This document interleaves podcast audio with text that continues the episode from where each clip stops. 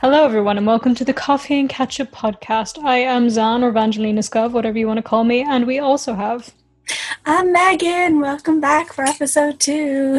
Episode two, yes. In today's episode, we're going to be talking about education. I think mainly third level, but we'll also talk a little bit about our different paths in education across all the years. But before we do that, let us tell you about our coffees. Megan, what do you have today? I have a double chocolate mocha as our Instagram poll told me, which I'm very thankful for because that um, cinnamon one did not look appealing. Don't get me wrong, I love cinnamon, but I just look rank, man. That looked rank as hell. yeah, and if you want the opportunity to vote on mo- more polls, not mo polls, you can follow us on Instagram at CACU Podcast. Yes, follow our, our Twitter as well at CACU. Yeah. I know the name of our podcast. CAC podcast uh, for updates on when our podcasts go live and probably other shit. I don't know. We don't have other shit on there now, but we will, hopefully. Yes. And I do want to emphasize for the people who aren't actually watching this on YouTube that Megan does indeed have her coffee in a skull cup. And I have I mean, it seems appropriate because we're talking about education and I study bones. but also, this is now my new favorite mug. Halloween is my favorite season because I'm getting dorm room decor from the Halloween decor. I love that. but I have a skull cup as well. I should have used it, but for some reason, that cup can't deal with hot liquids it started to crack on the inside. So I just Ooh. have my regular yellow cup that says premium coffee for a beautiful morning, and I just have a regular uh, coffee with milk. That is a giant mug, and it also matches your wardrobe, which I love. It does match my wardrobe. I do want to say as well, because um, you know I have merch for my YouTube channel. I ordered yeah. my own mug in yellow, so I can match. Yes. But that is unrelated to education. So let us talk about that. Do you want to explain what you mean that you uh, study bones? I did people. No, uh, so well, I don't.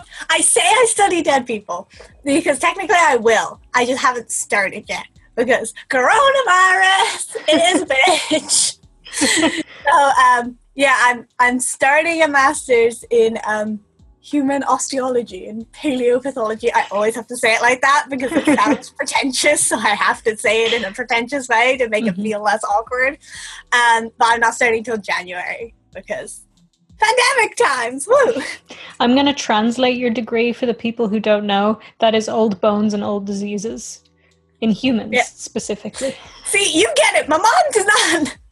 She gets the osteo part because she's got osteoporosis, but she does not get the rest of it. She's like, ah, something bones. yeah. No, I did have to Google it. But once I Googled it, I was like, ah, bone lady. I, I realized you are the bone lady, by the way. I'm bones, but with old bones, not new bones, which frankly is more difficult. So I'm cooler than bones. I would argue far more interesting. Yeah, because they're like long dead. dead people. I started reading this book recently. Um, it's kind of like a you know textbook sort of thing, but it's about how people used to use um, cadaver medicine. So they like used to crush up bones or like drink human blood and all of this stuff. It's very interesting. Weird, but interesting. Like a lot of English kings used to do it. For what purpose? Um, the blood was supposed to be good for epilepsy, and you'd crushed up human skulls for to help with bruising and so I don't know that any of it actually worked. I haven't got to that section of the book yet, but um, yeah, I don't know. I just I saw it on a recommended on Instagram, and I was like, guess that sounds interesting. So I started reading it. I was like, this is interesting. I would kind of like to read that though. Although even if it does work, uh, drinking human blood and eating crushed up skulls is frowned upon and probably yeah. illegal. It's frowned upon now. It was not frowned upon at the time, which is even more interesting. Oh, don't you just miss the old days when we could drink blood all we wanted to? I know, like gladiator matches. People used to run out into the arena and drink blood from the gladiators who had died. And it was just a thing that people did. What? It's just a part of gladiator matches. You know a lot of weird facts about dead people. yeah. fun job. Like your party trick. I just show up at a party and I was like, Did you know Vampires are, in a sense, real. I love that. See, I, I have far less interesting fun facts. But to bring us back to the beginning of education, let's go there. So we already mentioned in episode one that we went to primary school together. People already know that. And then I left, I went to a different primary school, you stayed on.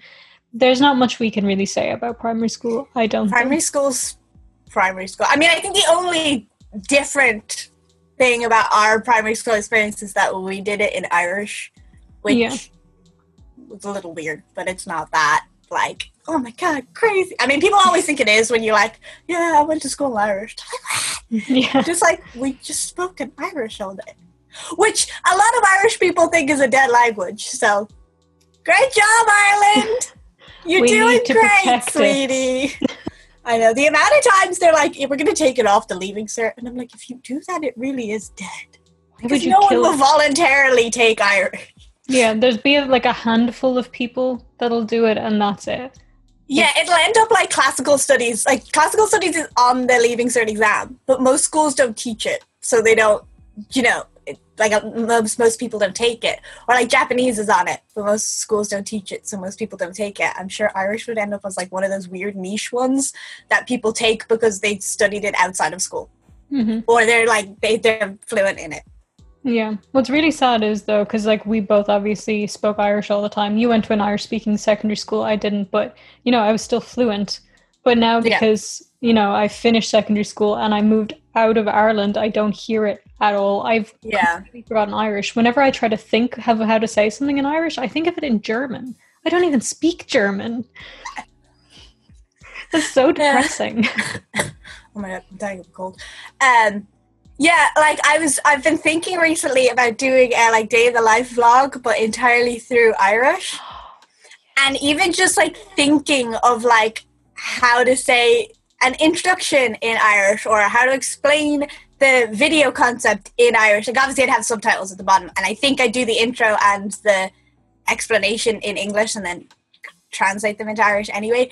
But um, even just like trying to think through those in my head, I'm like, damn, four years and I've lost a lot of Irish. Yeah, it's mad how quick it goes. Like I'm trying to even think how we would introduce this podcast. Like, Diagwit, Tomeg, all cafe Cafe? Is that yeah. coffee in Irish? See, that's also the annoying thing about Irish is a lot of newer words like are just English words that you say with an accent because people stopped speaking Irish, you know, as the native language before these words existed. So like a lot of the times you think you're saying a word wrong, but if you look it up, it's like, no, it actually is just English with an accent. yeah. No, I love how there were words that existed, like Gardi Nahanva, which literally translates to garden of animals, but is like the word for zoo, got turned into zoo. There's not supposed to be a Z in the in the Irish alphabet. But now there is. They just added it for the word zoo. just literally just for the word zoo. Honestly, I'm surprised that computer has its own word and isn't just computer.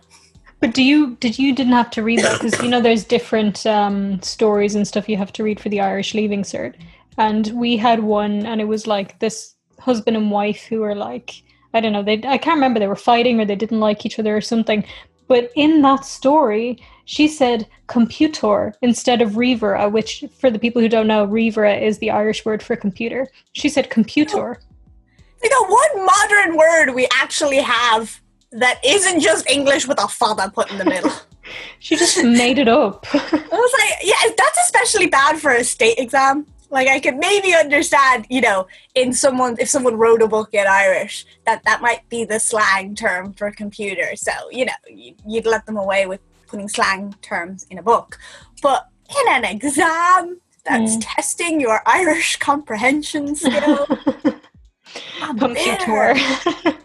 I'm just I'm very bitter about how they treat Irish Irish in this country, especially that they let people with dyslexia just not take it. Which like I understand if your dyslexia is so bad that you have trouble with other languages. Like I definitely had I, I have dyslexia for anyone in our audience who doesn't know. I mention it quite a lot. It's my fake excuse for why I'm shit at everything. Oh. Um, no, it's just whenever I misspell something because I'm being lazy, I'm like, I'm dyslexic. Fuck you. and nobody can say no. That's not an excuse because it is actually. but like it legitimately, I think was the reason I found French so difficult because French is one of those languages where the last three letters don't exist. And if I can't phonetically spell something, then I can't spell it a lot of the times. So I had a lot of trouble with French. But like I, I went through what like 16 years of school entirely through Irish, and I had no trouble. And so many of the people I know who have dyslexia and stopped taking Irish because if you have dyslexia, you don't have to take a language. Like excelled in their foreign languages. So I'm like, you're just not taking it because you don't want to. It's not because you actually have a difficulty in comprehending the language. Mm-hmm. And also, like, I don't fully understand that because for most college courses, you need to have passed Irish. So I don't know if they get an exemption from that as well, which seems doubly stupid. I don't know. It just it pisses me off. Like I understand that some people do need it, and I'm fully like fair play, whatever. You don't have to take it if you're really struggling in it. But the amount of people who are like, the minute they got a diagnosis of dyslexia, they're like, later Irish. I'm just like, it's so yeah. disrespectful. People died for our language, people. Yes. So I think maybe it should be like a case by case sort of. Yeah, or like, you know, if the teachers could see that you're struggling in Irish, then maybe they would recommend that you drop it. You know, mm-hmm. like that makes sense because I feel like if if you're struggling in something because of your dyslexia, then it it, it makes it hard. You can't just like study it more. You're, it's always going to be that little bit of difficulty with it. Mm-hmm. But I don't. I don't. That's my rant about Irish.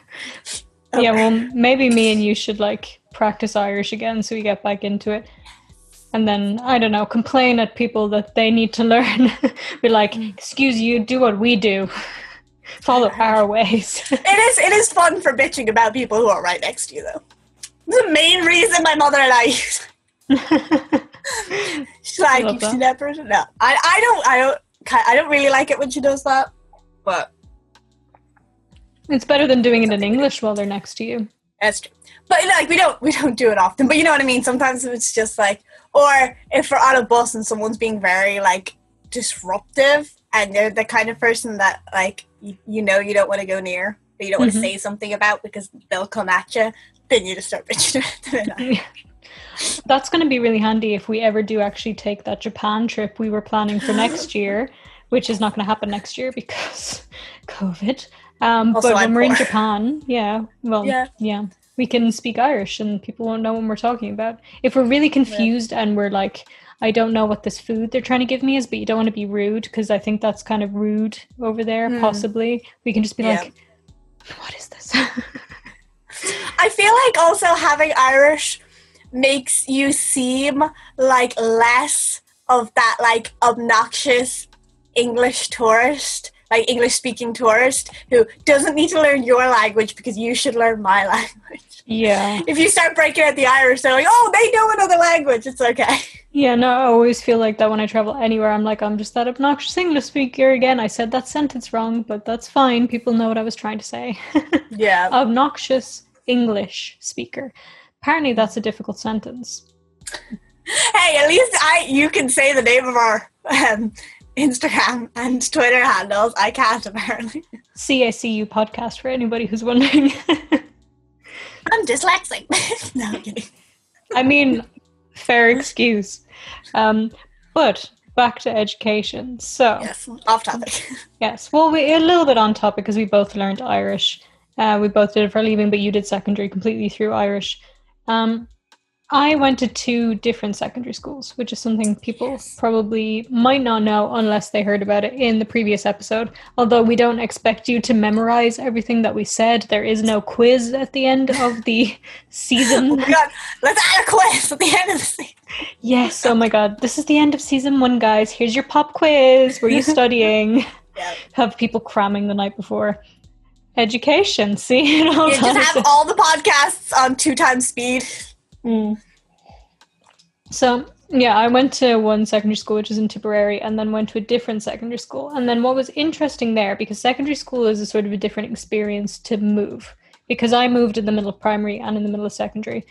And with primary, it's like fine, you have to make new friends and all that, but like educationally, it's not a big deal. Yeah, And also, younger kids, I feel like, are less of a dick about new people coming in. But no, there were some nice people in the secondary school I moved to. But the problem was that I moved in the middle of fifth year. So for people who aren't Irish, the leaving cert is in fifth and sixth year. And you start from the very beginning of everything you're going to do in that final exam at the end of sixth year, at the end of school. So I moved in the middle of fifth year. So classes had already started, people had already been learning stuff. And the stuff that they were learning, like and English and Irish and other stuff was different to what I had been learning previously. Yeah. So I had to completely change everything and like catch up and relearn. The only issue with that was that I w- was not a good student and I didn't care about studying, so I just didn't. yeah. And like yeah, cuz it's um there's like about I think it's like 12 books or something or 12 things on the English exam. So, you know, different schools pick different things, and then there's a compare and contrast section. So, what each school picks are kind of supposed to have themes that match, sort of thing. So, you know, you end up with a, weird variety depending on the school you go to, which also makes it difficult for people who are repeating because they have to relearn the entire English course over again. But um, yeah, I I can imagine it'd be really difficult. But like also the annoying thing is like you could have just done what you'd done before. Because it mm-hmm. doesn't matter if your exam doesn't match up with everyone else's exam. As long as you are writing it on materials that are on the exam, it's fine. It doesn't it doesn't matter that you're not writing it on the same books as everyone else. Because I know one or two people from my class were having difficulty with I don't know, something we were doing. So the teacher was like, okay, you can study this book, this movie, this play instead. And, you know, it'll just go better with, with, you know, your form of study or whatever. So it, they could have, you could have just done that. I feel like they, some schools are very, like, no, you have to do it our way. I don't care where you came from. I don't care how long you've been studying your way. You need to do it our way. Mm-hmm. Yeah, I think with my, I'm trying to remember. It's kind of hard to remember all this stuff now because it was so long ago. But like, I think for English, for the compare and contrast stuff, we'd already kind of started that, and they were fine with me keeping what I had done, if I'm remembering correctly. And then the poetry, you know, you have your set poets anyway. So that was yeah. kind of fine. I think it was for Irish, they were like, yeah, you have to do what we're doing. Now, my Irish teacher wasn't bad or anything. I think it was just that it would have caused him issues with like me participating in the class with what everybody else was doing and discussing stuff and so I just had to do what they were doing. And then the other difficulty was I think maths, you know, they had gone at a different pace than I had been yeah. going. So they were already on something else and I hadn't been there. Um, I'm trying to think of the other subjects, like what subjects did I do? Science? Did you do any of the science? I did a chemistry thing, yeah a chemistry thing. I did a chemistry thing. I did chemistry until fifth year, then I dropped out. I wish I had. A- I I I love how my master's is in science. I didn't do science for the leaving cert I mean, at all. Yeah, that's fine. You don't need to. I yeah, I wanted to do physics originally, actually, but because the school I was in originally was in Tipperary Town, it was very small, and there weren't enough people who wanted to do physics, so I couldn't do it. So I just picked chemistry instead. Mm, that was really bad at it. but again, I didn't try. Yeah. I did chemistry because I originally wanted to be a vet, and you need chemistry to get into veterinary college. Um, but I thought fourth year is like transition year, so it's it's not like a proper school year in most schools. Some schools don't have a fourth year at all. You just go straight into fifth or sixth and sixth. Um, some schools it's mandatory, like mine. Some schools it's optional. Some schools it's a lottery where only like a certain percentage of the class can get into fourth year. But um, so it's not a proper school year, and a lot of schools, most schools I think who have it will encourage the kids to do weeks of work experience. So you don't go to school for for three weeks and you do work experience somewhere. So I did one of my work experiences in a vet's and I I at the time I was like, oh, this is you know interesting. But I think kind of the more I thought about it, and the more I thought about how much work and how much study I was to have to put in to get just get into veterinary school.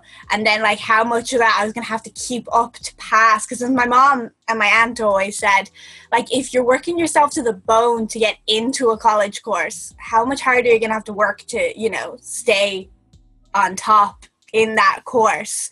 Um, and so i think when i failed my christmas exam in fifth year for chemistry i was kind of like you know honestly i don't want this that much Mm-hmm. So I dropped out and I tried going into biology because my friends were in biology. That's not why I wanted to do it. My friends were in it, and from what they were saying, they were learning. I was like, that is interesting. Um, I, you know, that's interesting. And I had more than enough exam subjects that I could have just not taken the exam for it um, because you only need six. I had eight. Uh, this would have been my ninth subject, I think. So I could have easily just not, you know, just sat in the class and not taken the exam for it.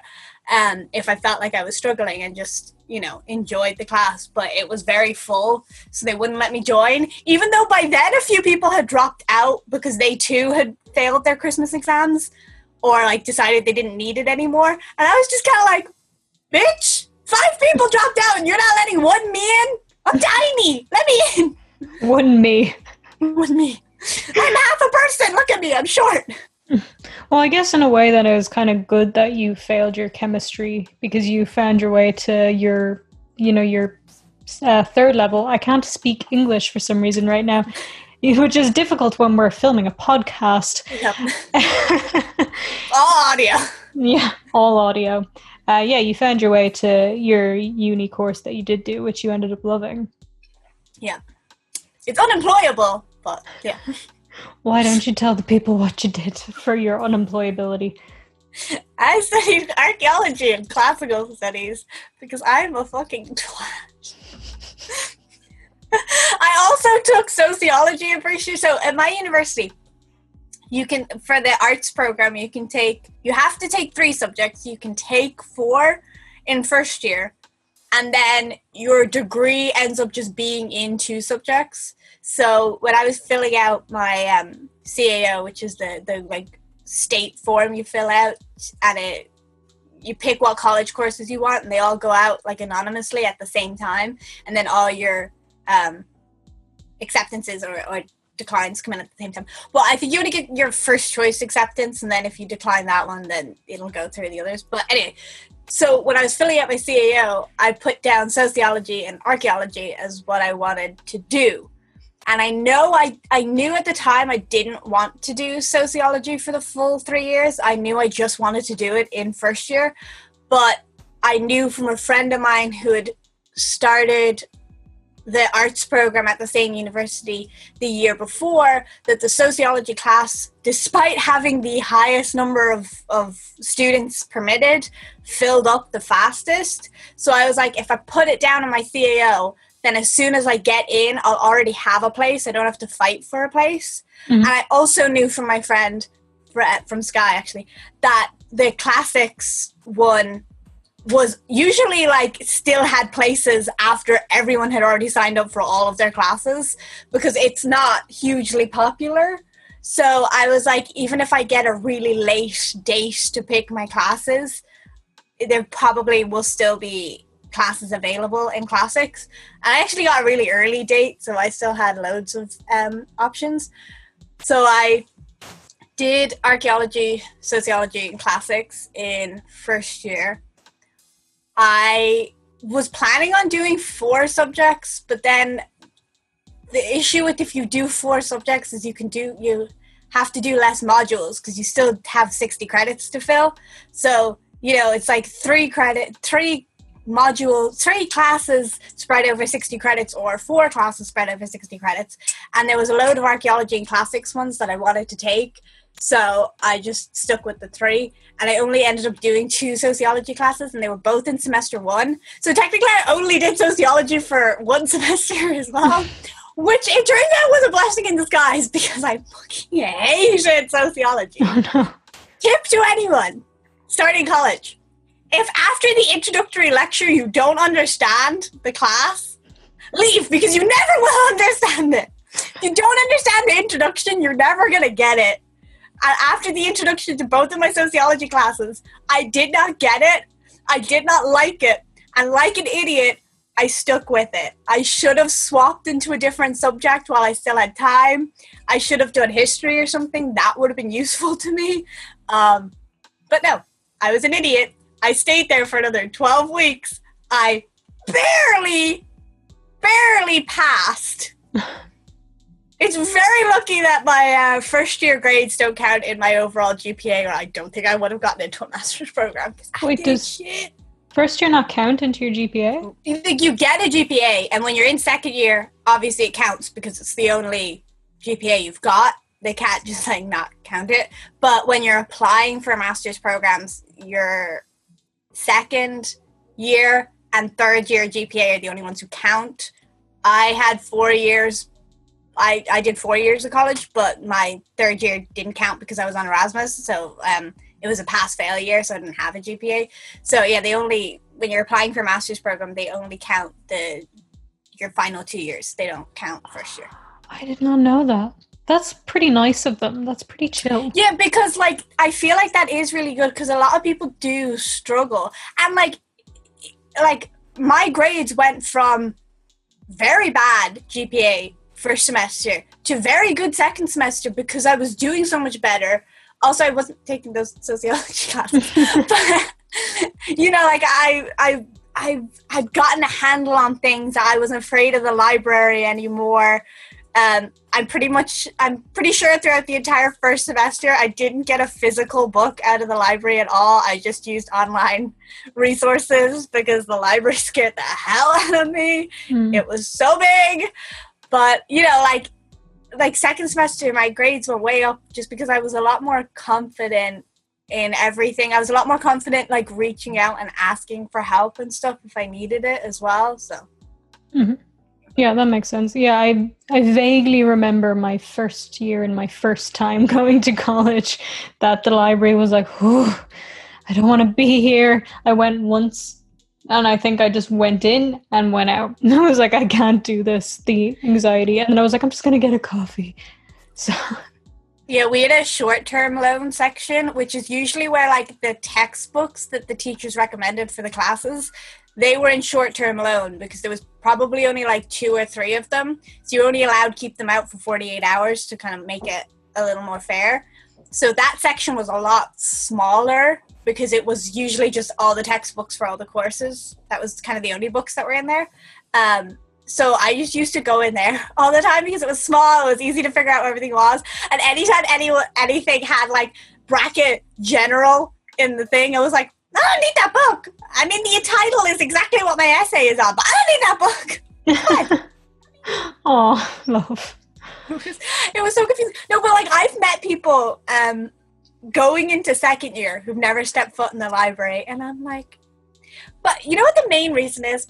I gotta shout out my peer mentor. In my college, you had two days of orientation before classes started, and you had a peer mentor who took you around campus, who got you your card, who showed you where you could get your um, transport pass for students, and all of this stuff. My guy never took us into the library or the gym. You want to know the two things I was most afraid of in college? The library and the gym. F you, peer mentor, dude. so when I when I signed up to be a peer mentor, I took people into the library. I gave them a short, you know, like brief description of how to find things in the library. I also showed them how to find uh, classrooms in the college because, like, the lecture halls were easy to find. The classrooms were difficult because the codes dictated what floor they were on as well as what room it was. So if it was like room F two three five, it was the F block, second floor, room thirty five. You know, so I kind of showed them how to do that, and then taking them into the gym was the first time I was ever in the gym. and that is when I stopped being afraid of the gym. That is great though. I finally went in. But yeah, like it's just I feel like you need the whole point of having the peer mentor there is to show you these things, show you how they work. And even if they don't like tell you how to find the classrooms or how to find your books, at least you've stepped foot in the library already. So when I had my group, I was like, oh, I'm gonna give you guys everything that was taken from me because my guy was a lazy shit. I could have gotten Sky. Our friend Sky was a peer mentor that year. I should have just hopped in with her group. Should have abandoned my gun. But also, my second day of peer mentoring was the day after my deb, so I may have been slightly very hungover. Just, just a little bit.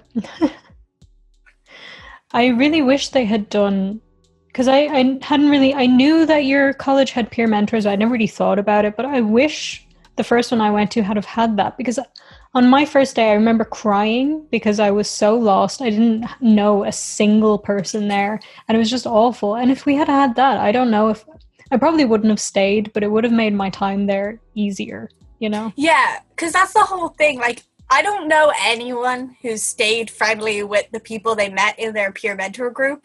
Most people don't ever see the people from their peer mentor group ever again.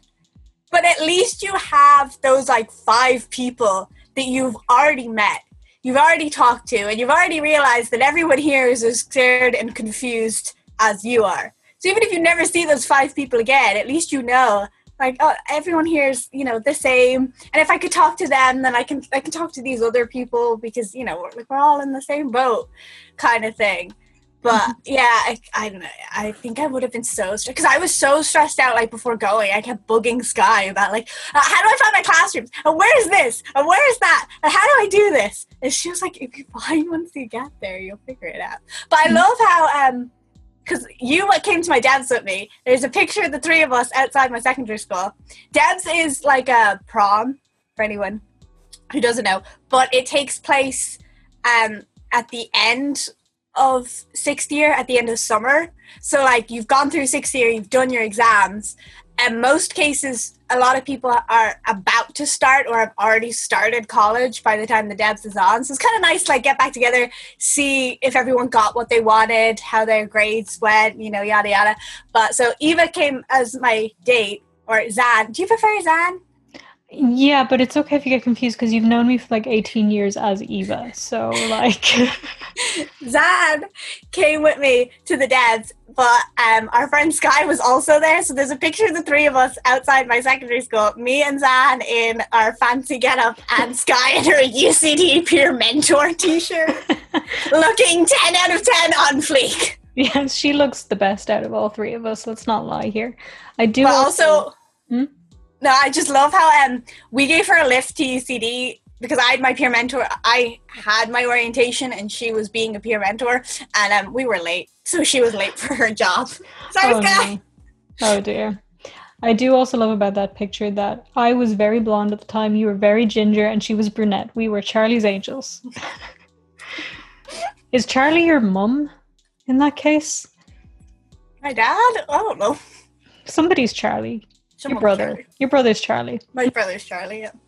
I I'm going to briefly explain this completely off tangent. The Zan thing is a shortened version of my first name.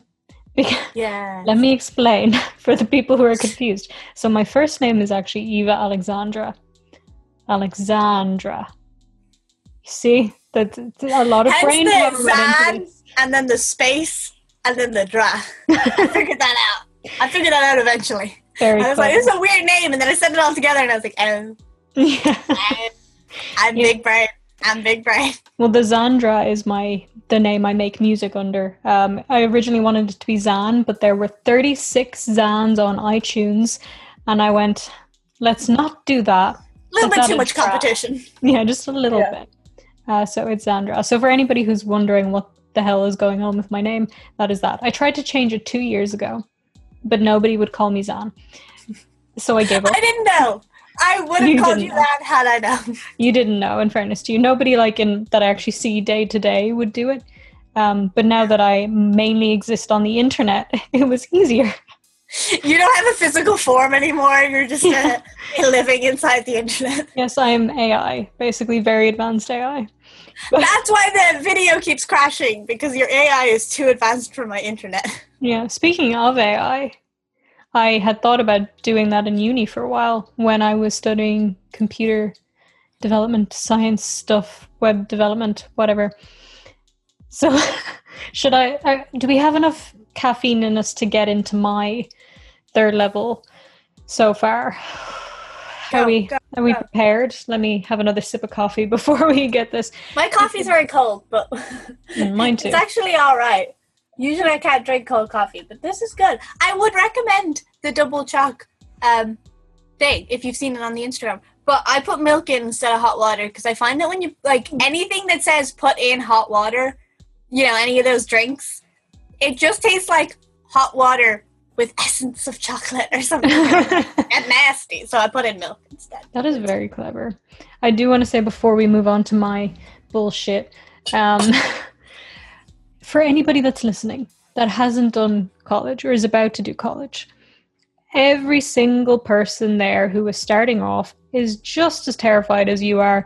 They may appear confident, and that is because, and wait for it, here's the kicker you're not a mind reader. Fear does not look always like shaking and sweating and crying. so everybody's terrified. Just keep that in mind. But I yes. also want to say mm-hmm. before mm-hmm. we start especially given what's going on with predicted grading in Ireland at the moment. And I'm sure this is the same issue in a lot of countries with the pandemic and, and exams and getting into college and whatever. If you have to take a year out, it's not the end of the world. Mm-hmm. like, I thought having to take a semester out before starting my master's was going to be the end of the world because by the time I start my masters and including when we went into lockdown, I will have been like out of like physically going to school for nine months. And I, I, I do get slightly stressed about that because doing transition year at school sort of effed me up for fifth year because I went from an exam year, a state exam year, to a doss year to an exam year and I was kind of stressed. And I'm kind of doing the same thing now where like it's a one year master's program. So, you know, I, I, don't really have time to F around with it. But like, you just need to remember that like I know at the time it seems stressful that like everyone starts college at 18 or you know around then and if you're not then you're behind and it's it's really stressful. But like I'm I'm behind everyone else technically because I took an extra year in college and I'm going to be behind everyone again by at least a semester because of this now. And it's not the end of the world.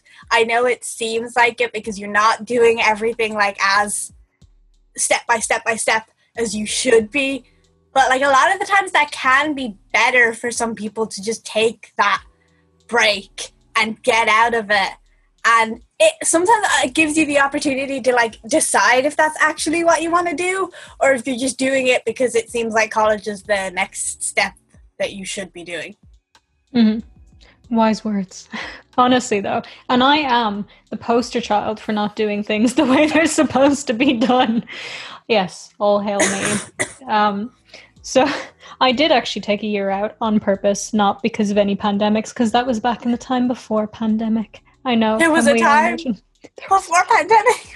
I know. It's hard to remember. But yeah, I did. Okay, so I originally didn't want to do college at all. Like, I had no intention of wanting to do it. And uh, so the CAO, Megan explained that earlier, uh, was the, you know, you just put in the college courses you want, you get your first preference, your second preference, whatever, they go in order. Um, it's all anonymous. So I only put one course on my CAO because I didn't want to go to college. I put um, music tech, and I ended up getting it and didn't want to go. So I ended up deferring for a year, which basically I don't know if they have this everywhere. They probably do, but it just means you know you they keep your place until next year. It's a fairly common thing. So I went away for the year, did my stuff. Then it came time to start college, and I was like, I guess I have to, which is not a good way to go into college if you feel like you have to, like you already said. If you feel like yeah, it's it's it's it's a education shift. It's a social shift. It's like basically everything you know a lot of things for a lot of people it's, it's a location shift you know like you're changing so much about your life and if you don't want to do it you're not going to do well because you don't want to be there Mm-hmm. Especially because no one's on top of you keeping track. No teachers are calling your parents saying you're not showing up to school. No one's handing back your work saying, I'm disappointed, you could have done better. It's all like on you. And if you don't want to be there, you're not going to do well. You're probably not even going to show up. Because yeah. no one cares if you show up or not. And I'm also the poster child for that because I did not stay in that course for very long. I obviously did not finish. I hated it from the beginning. I wanted to drop out from the beginning. I should have dropped out at the very beginning so I could keep my free fees for first year, but I did not. So I ended up leaving. Music tech was part of the arts program. It was a BA, despite the fact that it was in the computer science department and it had a lot to do with music and computer science physics. So I don't know why I was a BA. But I'm sorry, off not off topic, on tangent slightly. I remembered something about that course that I had completely repressed. And I don't even know if you know this. I don't think we were even talking at the time. I was the first year rep for the music department. I think I vaguely knew that, but also I was like, that's weird. It was Why? weird. but I mean, I was good at it. And I like my whole thing was just organizing stuff for everybody to get together and hang out and stuff, so that was fine. And I was good at it, but then I just kind of left. So it was like, okay, I'm done. Um, Fair though, like I wanted to be the class rep uh, for my final year of school. Like I, would thought about it a few years beforehand, but I never fully understood what it was. And then I like I had the form done and I had it signed. You have to have it signed by like a in my school at least you had to have it signed by like a few people in your like constituency so like i had it signed and everything but the day it was due i had like three essays due at the same time so mm-hmm. I was like so much panic in my head. I was like, why am I doing this? I don't have time. Like, look at how much work I have. But then as soon as I submitted those essays, I was like, I have nothing left to do for another six weeks. This was stupid. Because it was just that all my midterms were at once. But they mm. were midterms. I had nothing left until the end of the year. So someone else got it. I know the person who got it. Um, the person who got it, I know from a like different college group I was in, and I had heard from that different college group how they had to have people keep an eye on her because she wasn't doing her job properly. And I was like, this bodes well for our class class repness.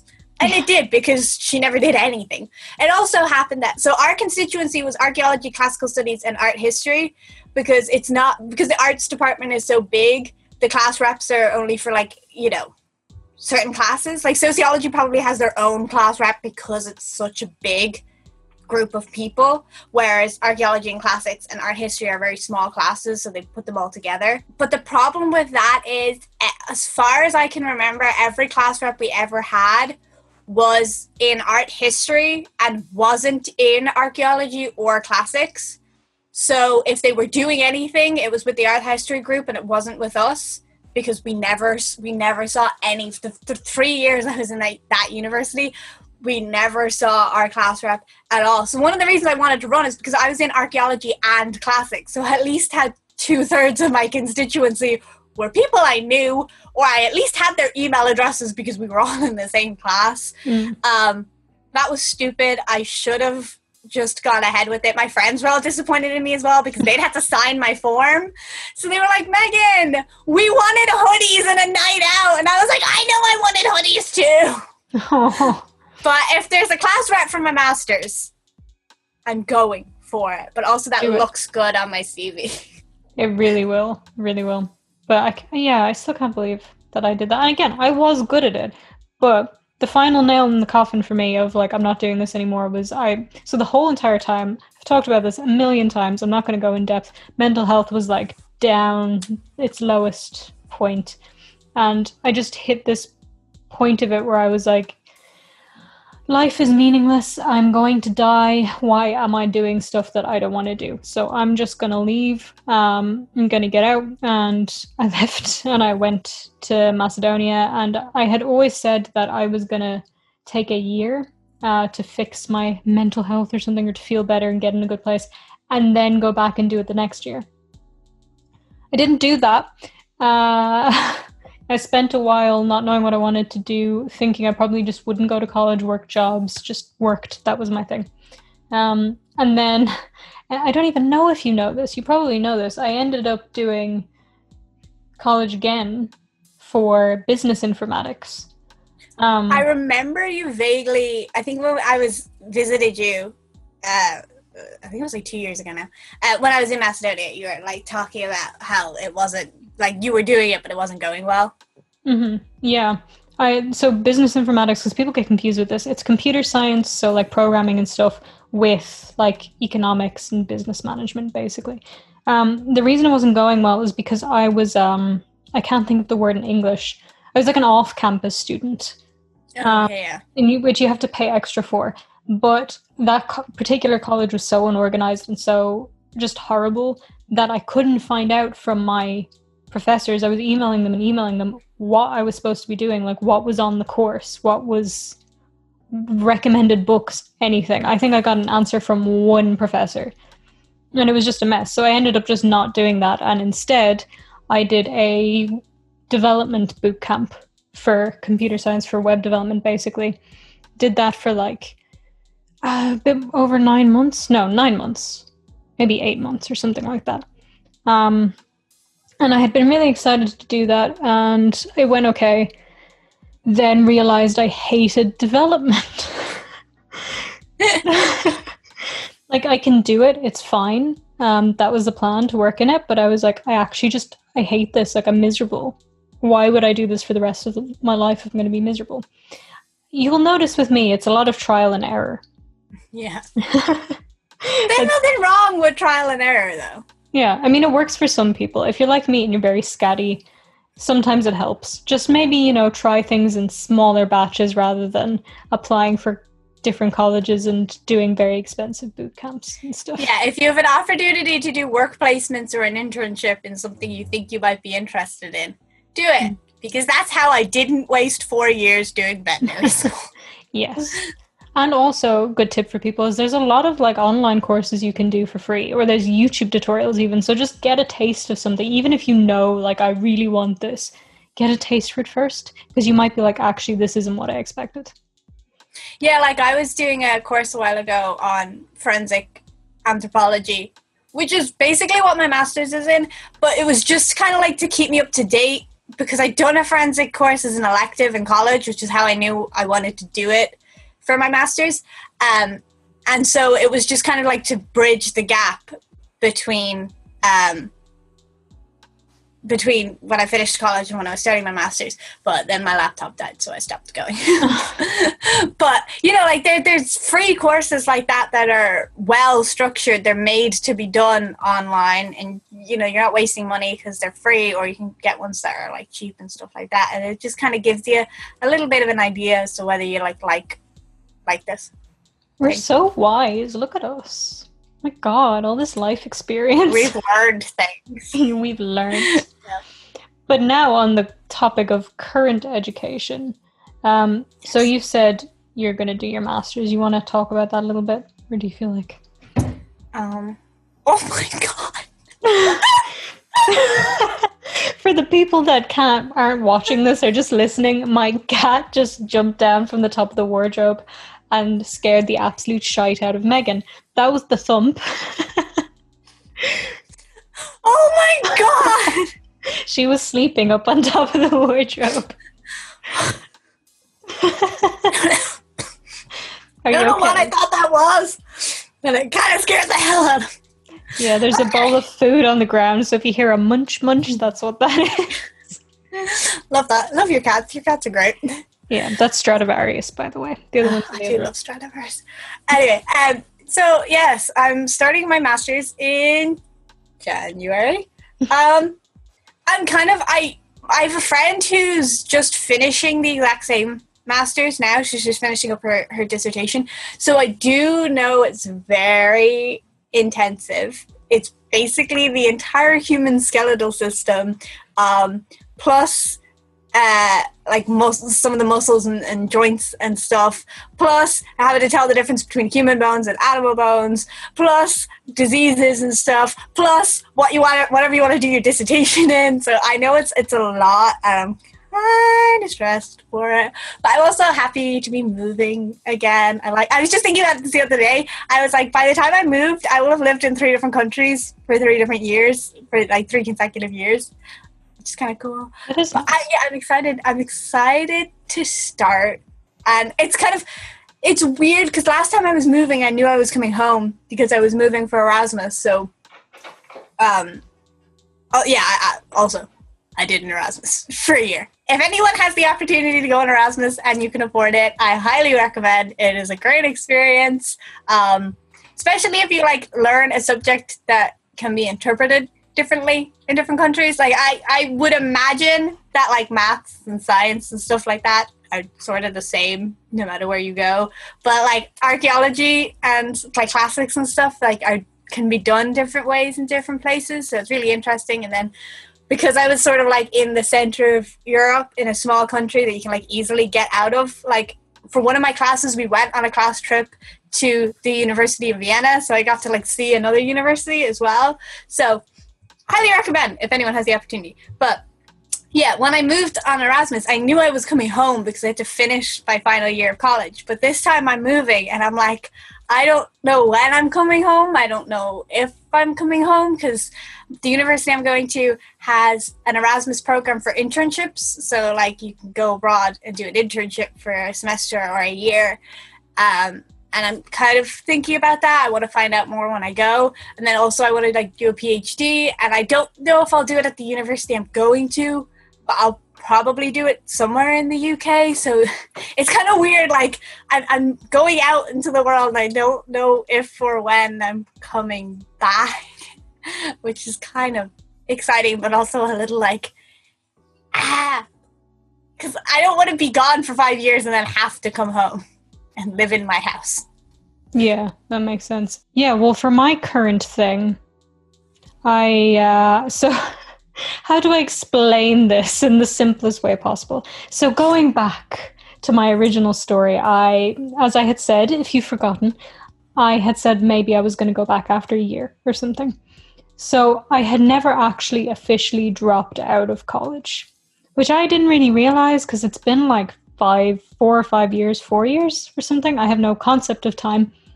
Um, been about four years, so I kind of just thought, you know, I just am not there anymore. And for the last like very long time, I've actually been planning to uh, apply next year in Ireland as a mature student to do a Bachelor of Science of Psychology, or if I can't get into one of the Bachelor of Science, to do a BA in psychology.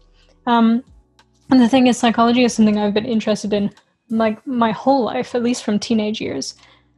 But just the way my education went and me not caring about school, it just never happened. But applying as a mature student, um, I don't know how it works in other countries, but applying as a mature student, it doesn't go off your grades. You're like leaving cert your secondary school grades.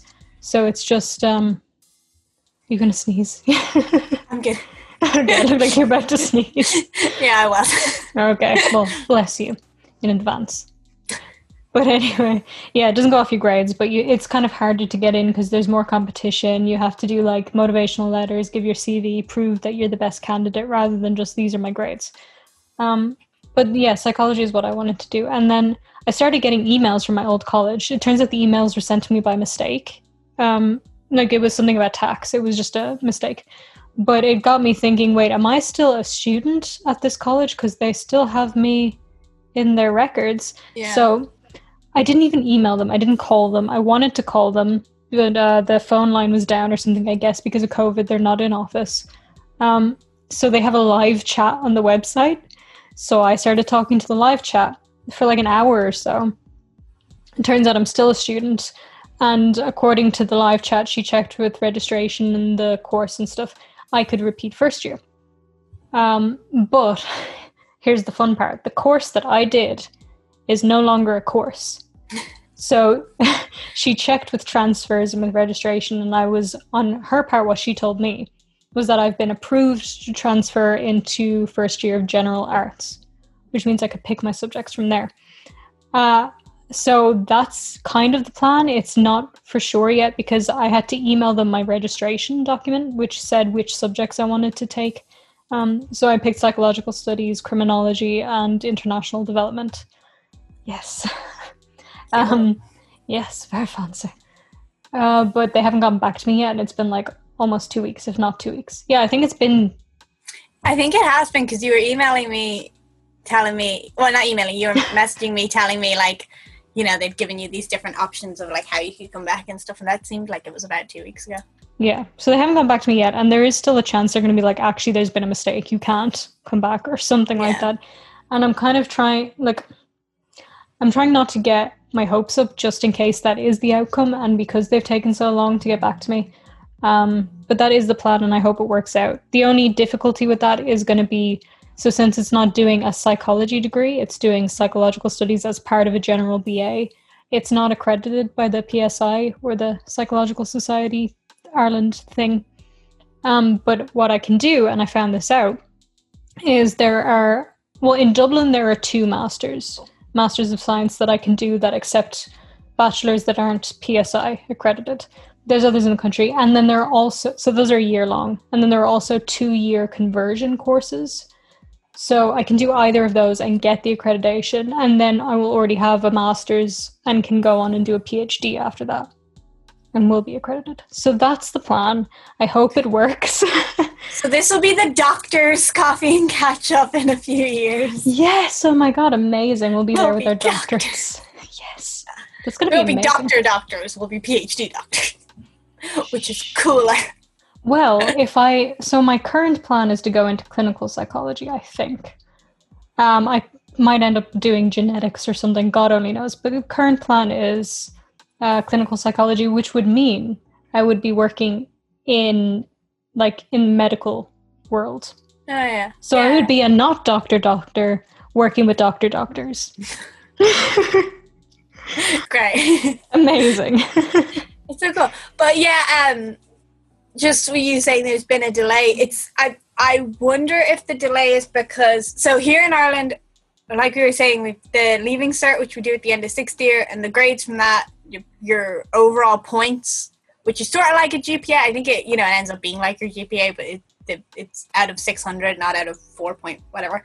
But um, uh, those determine what college courses you are eligible for, along with what exam subjects you took for example, like veterinary study, you need to have taken chemistry and have a certain number of points to get in, kind of thing.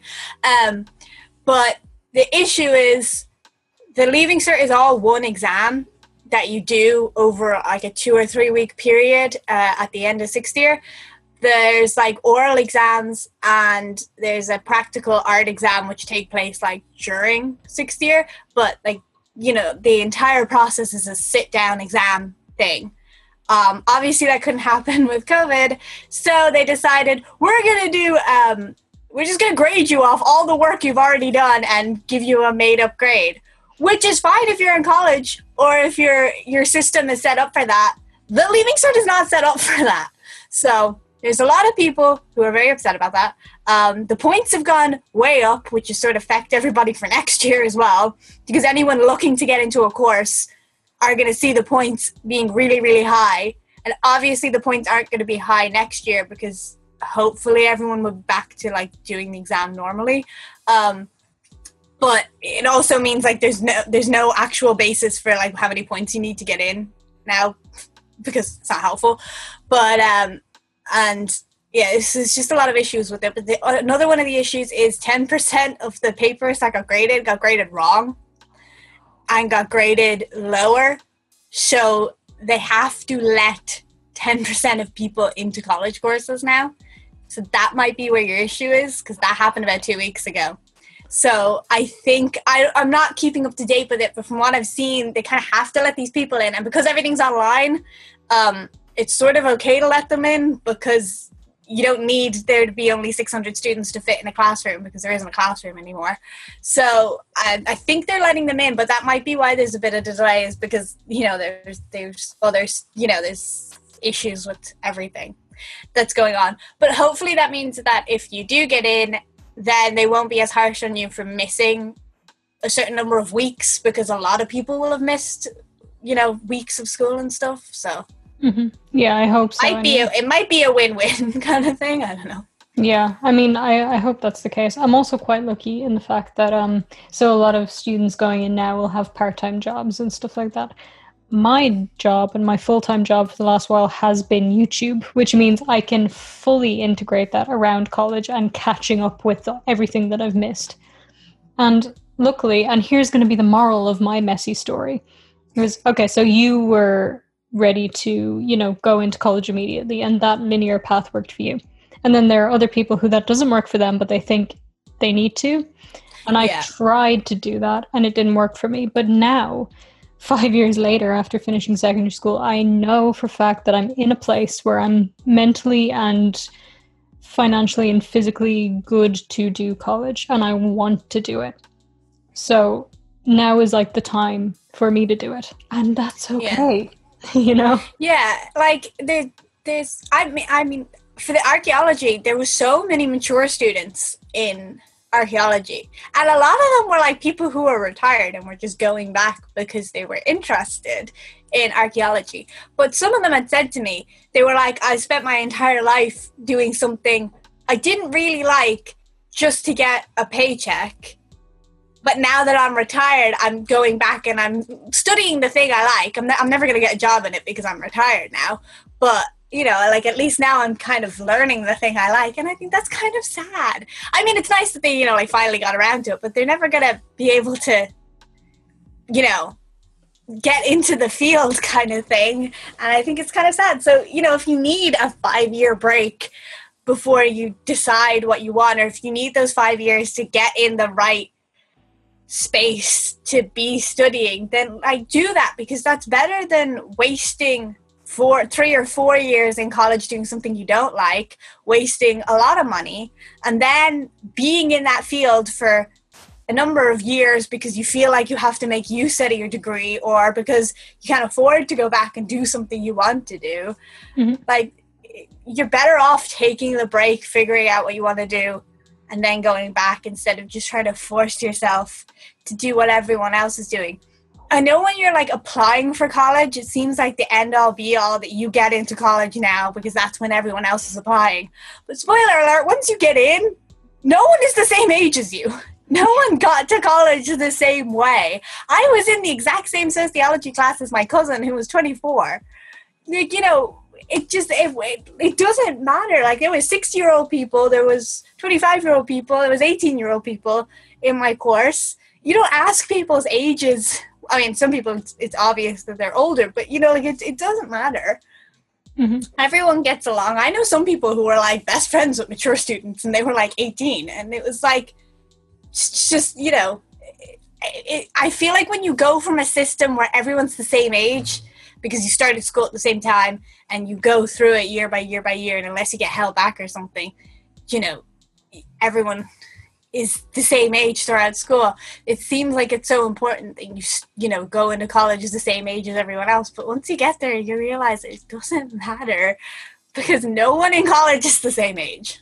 Mm, yeah, and like if you want to take like three, four, five years to go bartend, you can go do that. If you want to go work abroad, you want to get a visa for America for a year, if you're not in America already, you can go do that. Like, just do the stuff don't feel like you're pressured to do it immediately. Because as well as that, I've heard from people, and I've said it in the past, like, "Oh my god, I'm too old to do this now."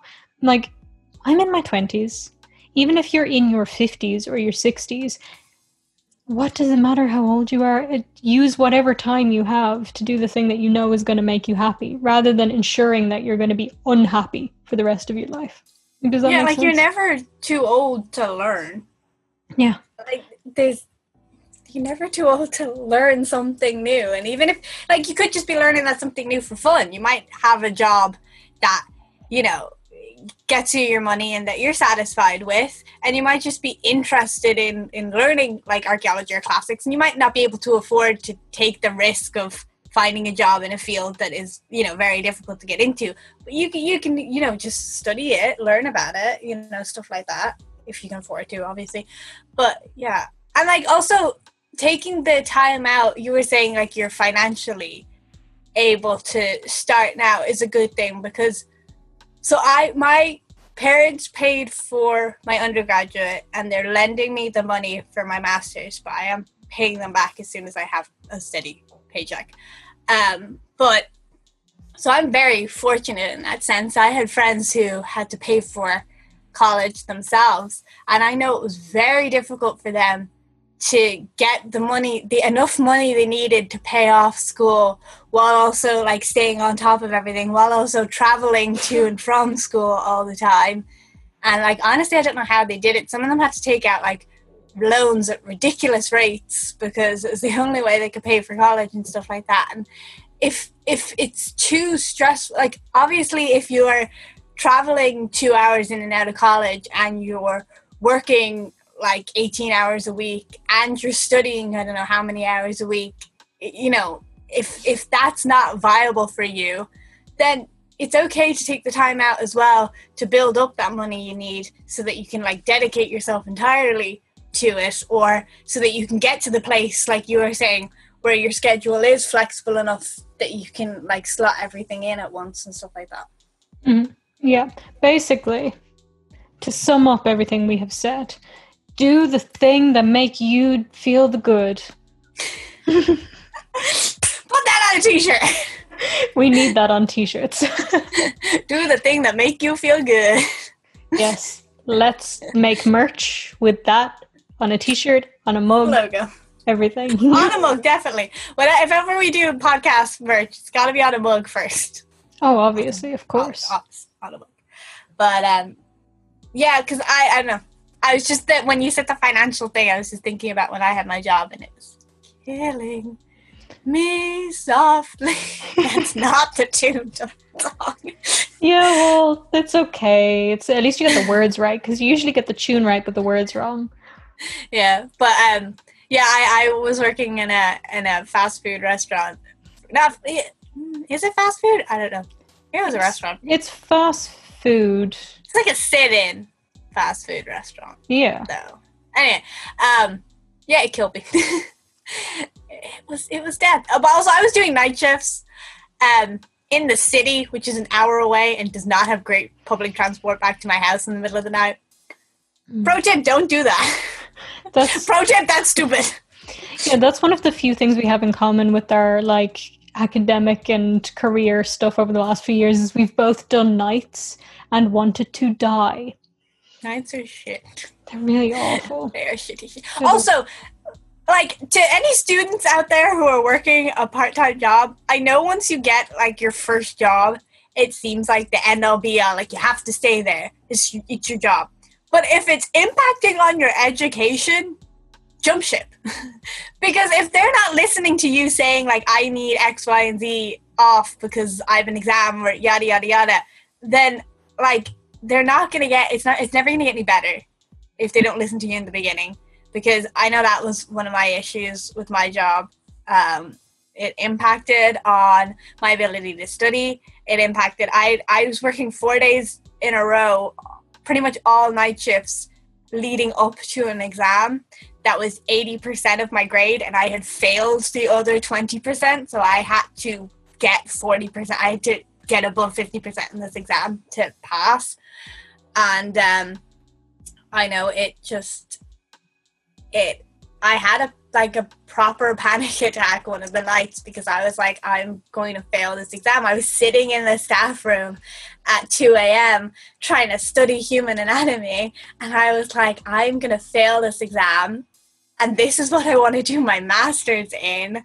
And I'm just like, I, I literally like just came home from work one of these days when I realized my boss wasn't going to give me the day off that I asked for and I just sat on the floor and I like cried so hard because I was convinced I was going to fail that exam, that I was going to have to pay the 100 euro to repeat it, which, like, I think my parents were going to be sympathetic towards it because they knew how much I was struggling with that particular job. Um, but yeah, I was like stressed that they were going to give out about that, that it was going to look really, really bad when I was applying for master's programs that I like failed the course that is basically based on what my master's is in and all of this. Um, I think one of the reasons my parents volunteered because um, originally my mom and dad had said that I had to pay for my own master's and I was looking at getting a loan out, but I was hoping to build up enough money that I could get a smaller loan out so I wouldn't have to pay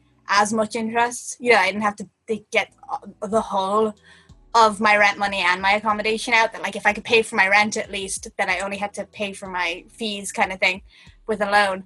But um, I think once they saw how like stressed I was getting with my job and how it was like impacting on my studies, there was like there's no point in her paying for you know her having this job to pay for her masters if she can't get into her masters because of this job so they were like we'll just lend you the money instead which i'm very grateful to my family for because i legitimately think i would have failed if i had been in that job any longer.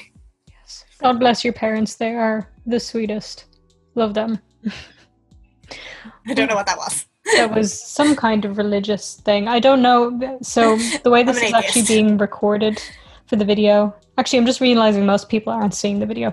So she did some kind of sign of the cross for people who don't know what's going on, what we're talking about. Yeah, like I said, I'm I'm doing my master's in in pretentious bone things. pretentious bone things. I don't want to repeat the words because they sound pretentious.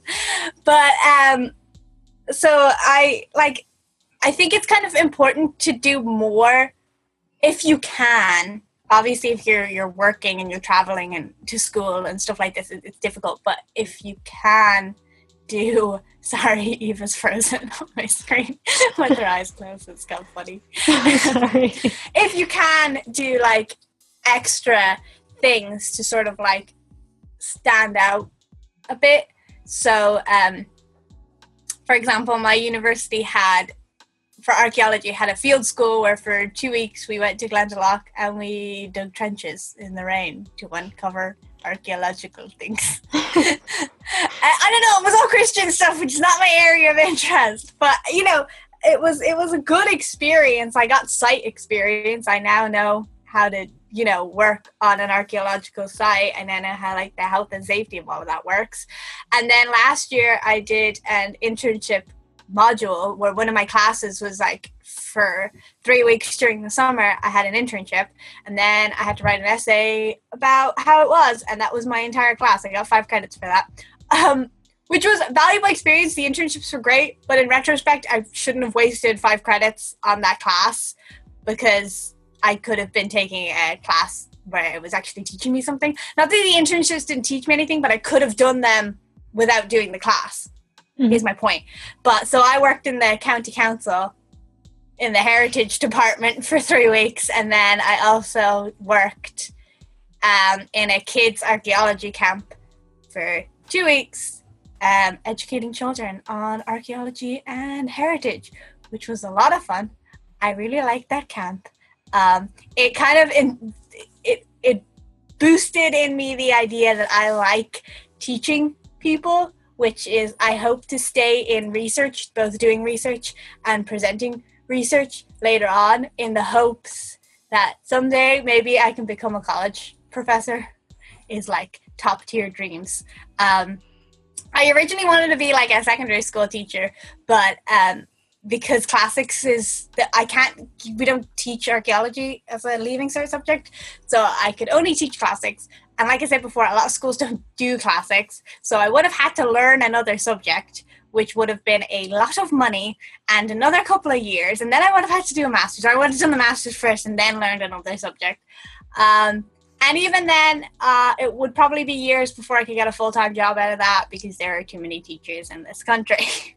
so you know, when I looked at all of that and when I kind of saw how much it was going to be, I was like, I don't want this that bad. It just seemed like an easy out with my degree. Um, but yeah, so I feel like if you have the opportunity to to do extra things, then do them because it looks. I suppose it looks better when you're applying for things rather than I did an undergraduate and I did a master's. It's like I did an undergraduate, I did a master's, I did a field school, I did two work placements. Uh, hopefully I want to be class rep for my master's program if they have that. I know at my university that when I did my undergraduate at at UCD, um, the master's students are allowed to be tutors, so they tutor the undergraduate students. Uh, they have paid for that. It's not a lot. I mean, it's it's a lot per hour, but you might only have one hour of classes a week, so you know it doesn't work out to be a lot.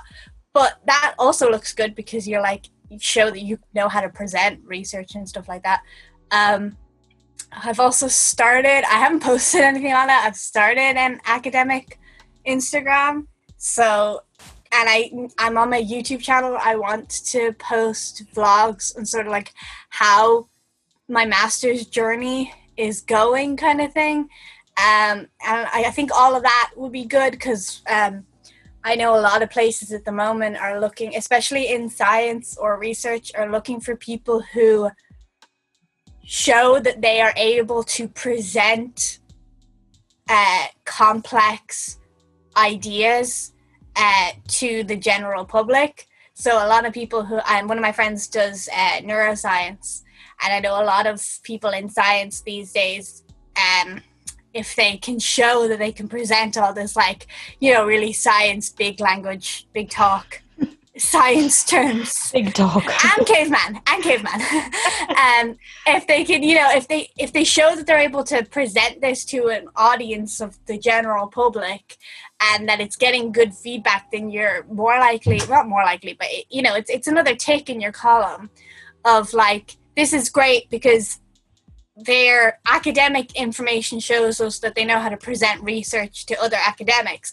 But this also shows us that they know how to get science out into the general public which is becoming you know a big part of science now is to get everyone interested in it. So I, I think it's the same with with history and archaeology and stuff like that that like if you can show that you can um present things to people and you can make it interesting to people who might not normally have an interest in it then it's like another another tick in your column. So yeah there's just some things i'm trying to do. Obviously i don't know i haven't like done them yet because i'm not in college. I'm not starting for another while so if i like started posting now i'd very quickly run out of things to post about.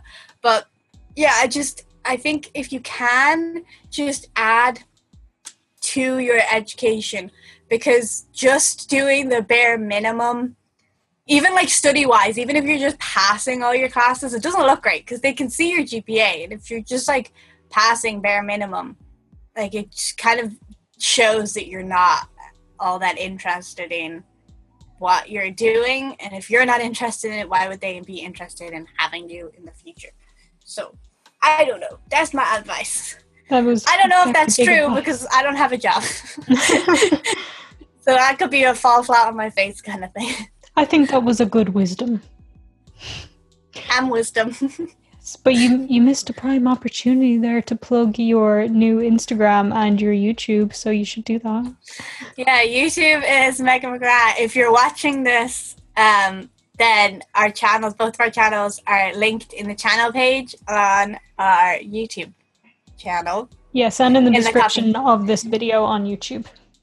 Yeah. Um, and then my Instagram, my regular Instagram is Megan underscore MCGR, and my academic one is Megan of Bones. But like I said, I haven't posted anything on that yet. But I have some ideas. That book I was reading about um, people eating dead people for medicine. corpse medicine, there's the term. Corpse medicine. There's going to be a post about that because it's highly interesting. I would really like to see a post about that because I'm very intrigued by this, but I don't know if I would read the entire book because that is not my field of study. In fact, yeah, I don't have a field of study. It's really interesting though because um, I was doing a class a while ago when the teachers were talking about these things called imagined narratives, where you like. So I was writing an essay on this site in Greece where it was the cult of Demeter and Persephone were uh, worshipped. So, you know, to do all this research onto the cult and the architecture and what went on there, the ceremonies and yada, yada, yada. But the teacher also wanted an imagined narrative where you take all the information you've learned and you write a little like, fit, like, it's it's fictional in the sense that like it doesn't have to be based on a real person or real events, but it does have to be historically accurate to mm. like you know so it's like basically like historical fiction kind of thing. But it the the book I was reading starts out with one of these imagined narratives. It's the first time I've seen one in like an acad- like proper academic context. And it's really interesting how you can use this to kind of like draw in the you know general public like people who probably wouldn't usually read this book and it kind of gets them into it because it like puts you in the headspace of like here you're you're this character and you're running through the streets of London. You've got a skull under your arm and you're bringing it to King Charles or you know whatever. And it's like it's like a little fiction piece, but it's all like based on on true things that happened and how things were. So it's kind of interesting. But mm-hmm. yeah, it was I don't know. That was it was just at the start of the book, and I was like, oh, I learned about this, and now I'm seeing it in practice, and it's cool. I'm just going to say though, I demand a video on your channel about corpse medicine. If I do not see this, okay. I'm going to be disappointed. When I finish the book, I will do a video on do corpse medicine. Please. I'm also reading a book at the moment, which is it's not an academic book. It's it's uh, just like a you know if you're interested in this kind of thing book um, i don't know what you'd call those books. It's um, this guy this historian for some reason was doing research into like a bunch of medical journals and stuff and he picked out all the really weird and wacky cases and wrote a book describing each of them. I think it's called like exploding teeth and something else because it's like about all these weird things where like people's teeth were exploding or um, some guy swallowed a bunch of knives and they eventually killed him, but he passed a lot of them, which I find shocking. And then he swallowed some more and he died. But you know, he swallowed more. He, I think, over the course of his life, he swallowed like thirty-seven knives. What a dumbass. And it wasn't even, I don't even think that it was that they stabbed him and killed him. I think it was that the metal corroded inside of him and that's what killed him. Maybe, maybe, maybe, maybe he had an iron deficiency. Ha. Ha. I like how you're just like, okay. That's the thing you've said. Um, well, maybe I should. You look confused. Sorry, I know I was glitching for a bit there, but I think I got the gist of what you're saying. Okay. Well, for so your whole plan now for your current moment is, you know, how to make yourself more. Um, appealing to employers after your masters. My whole thing at the mm. moment is very different to yours in that. So this is all assuming that this stuff with my course and repeating first year goes ahead because there's still a chance that it won't. But assuming that it does, my plan at the moment is actually for first year not to stress myself out with extra stuff because this is me going back to education. Plus, I'll be starting late in the semester and I'll need to catch up. And I was never a good student. Like, I never studied, I never cared, mostly because mental health stuff. Eh, but that's not an excuse, really. But, you know, it's just what happened. So I want to get back into, you know, studying and learning and just throw myself into fully the academic part of it. And then once first year is over and I've taken my exams, then move on to be like, okay, well, I have my basis in how I study. I'm in the swing of it now. Now I'm going to do this extra stuff. Maybe even yeah. look for like over one summer to volunteer somewhere or get an internship and something, you know, stuff like that, extra stuff. Yeah, because that's like, like none of the stuff I've I've done was in first year. Like first year was just first year. I didn't even get involved in any societies until like halfway through the year, which was a mistake because I also didn't have any friends for the first half of the year because it's impossible to make friends when you're in a room of 600 people.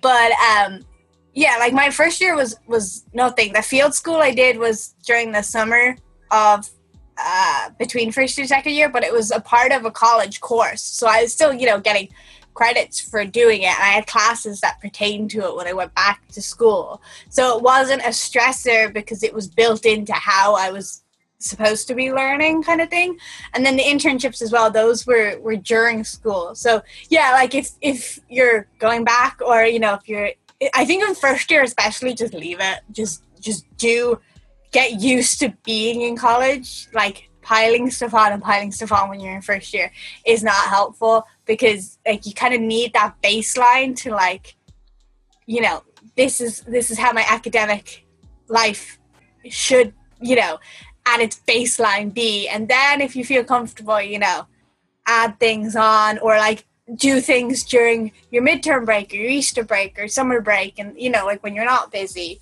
um and stuff like that yeah like I mean I wouldn't I definitely wouldn't recommend like trying to add a bunch of stuff on in first year because like it I think it is one of the most stressful years. I think that's why they don't count your GPA is because they realize like everyone's going to have a bit of a stumble trying to, you know, get into everything. Mm-hmm. And I, I know for as well for me specifically, one thing I definitely want to look into trying to do. I don't know how I could do this, how I could find my way, but I think once you know I have the connections and I'm in the college, I might find a way to do it in second year or third year. Um, so one of the reasons the psychological studies isn't actually accredited is because there's basically no research modules, which is an extremely important important part of psychology. So I want to try and find a way to get involved with research outside of my own academic studies. So either, you know, volunteer to help with something, see if I can somehow take an extra class, even outside of the college, on research in psychology, um, just to get that extra experience. Because I know for a fact when I want to go apply for a master's, that's going to go in my favor. That I have this edge on the other people who aren't accredited, didn't do an accredited psychology yeah. course, that I have some research experience. And it's also something that I know I want to hopefully work in in the future is research. So yeah. it's important for me, you know.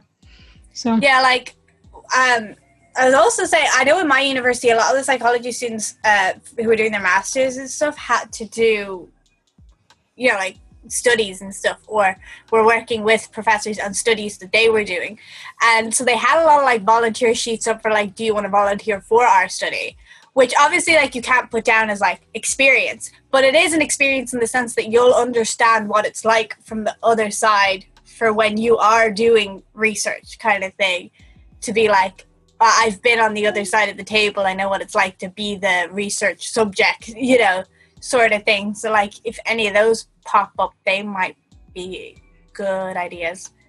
Mm-hmm. And like things like um, when one of my teachers at college, one of my professors, um, was a professor in osteology. That that she wasn't teaching that at the university though, because uh, our university doesn't really do uh, osteology. But um, she she has a degree in osteology, but she focuses on mobility. So the class was in mobility with like a little bit of like how osteology can tell us about mobility. But she was a member of the Irish Society for Osteoarchaeologists, or I can't remember what the, the exact name of it is, but it's the like official accreditation society that you're supposed to join if you want to kind of like, you know, meet other osteologists and like get your research out there kind of thing and she invited the students to their annual like their agm and no one went but me because I'm the only one who likes bones.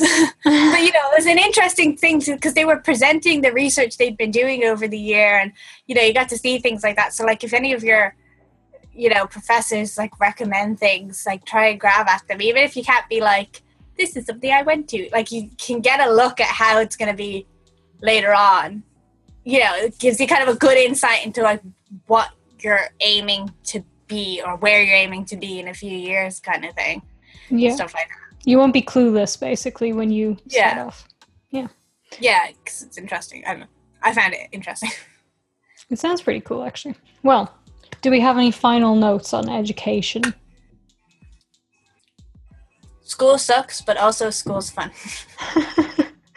I'm just surprised we mostly managed to stay on topic yeah. um, I was. I would say though, one of the the big things I stress when I was a peer mentor and stuff is um, if your college has societies and stuff, join them and actually go to the events. I know it seems stressful, but actually go.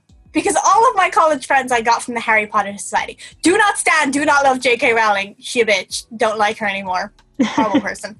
But all of my college friends came from the Harry Potter Society.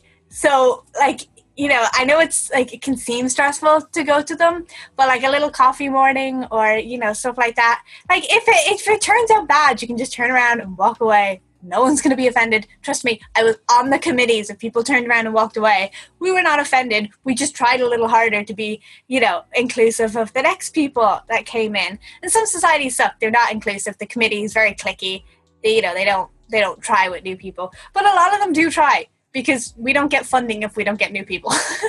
so, you know, I just just for anyone who's starting college now or is, is starting college next year, with the social aspect, and societies are very important for that because trust me i was in two of the smallest arts programs you can be in archaeology and classics and i still found it extremely difficult to befriend people in my classes there was this one girl who i would see from across the lecture hall and i was like you and i we would be best friends just by looking at you i know we would be best friends never spoke to each other until oh. a harry potter coffee morning where we both turned to each other and said, I always thought we'd be great friends, but I never had the confidence to go up and talk to you.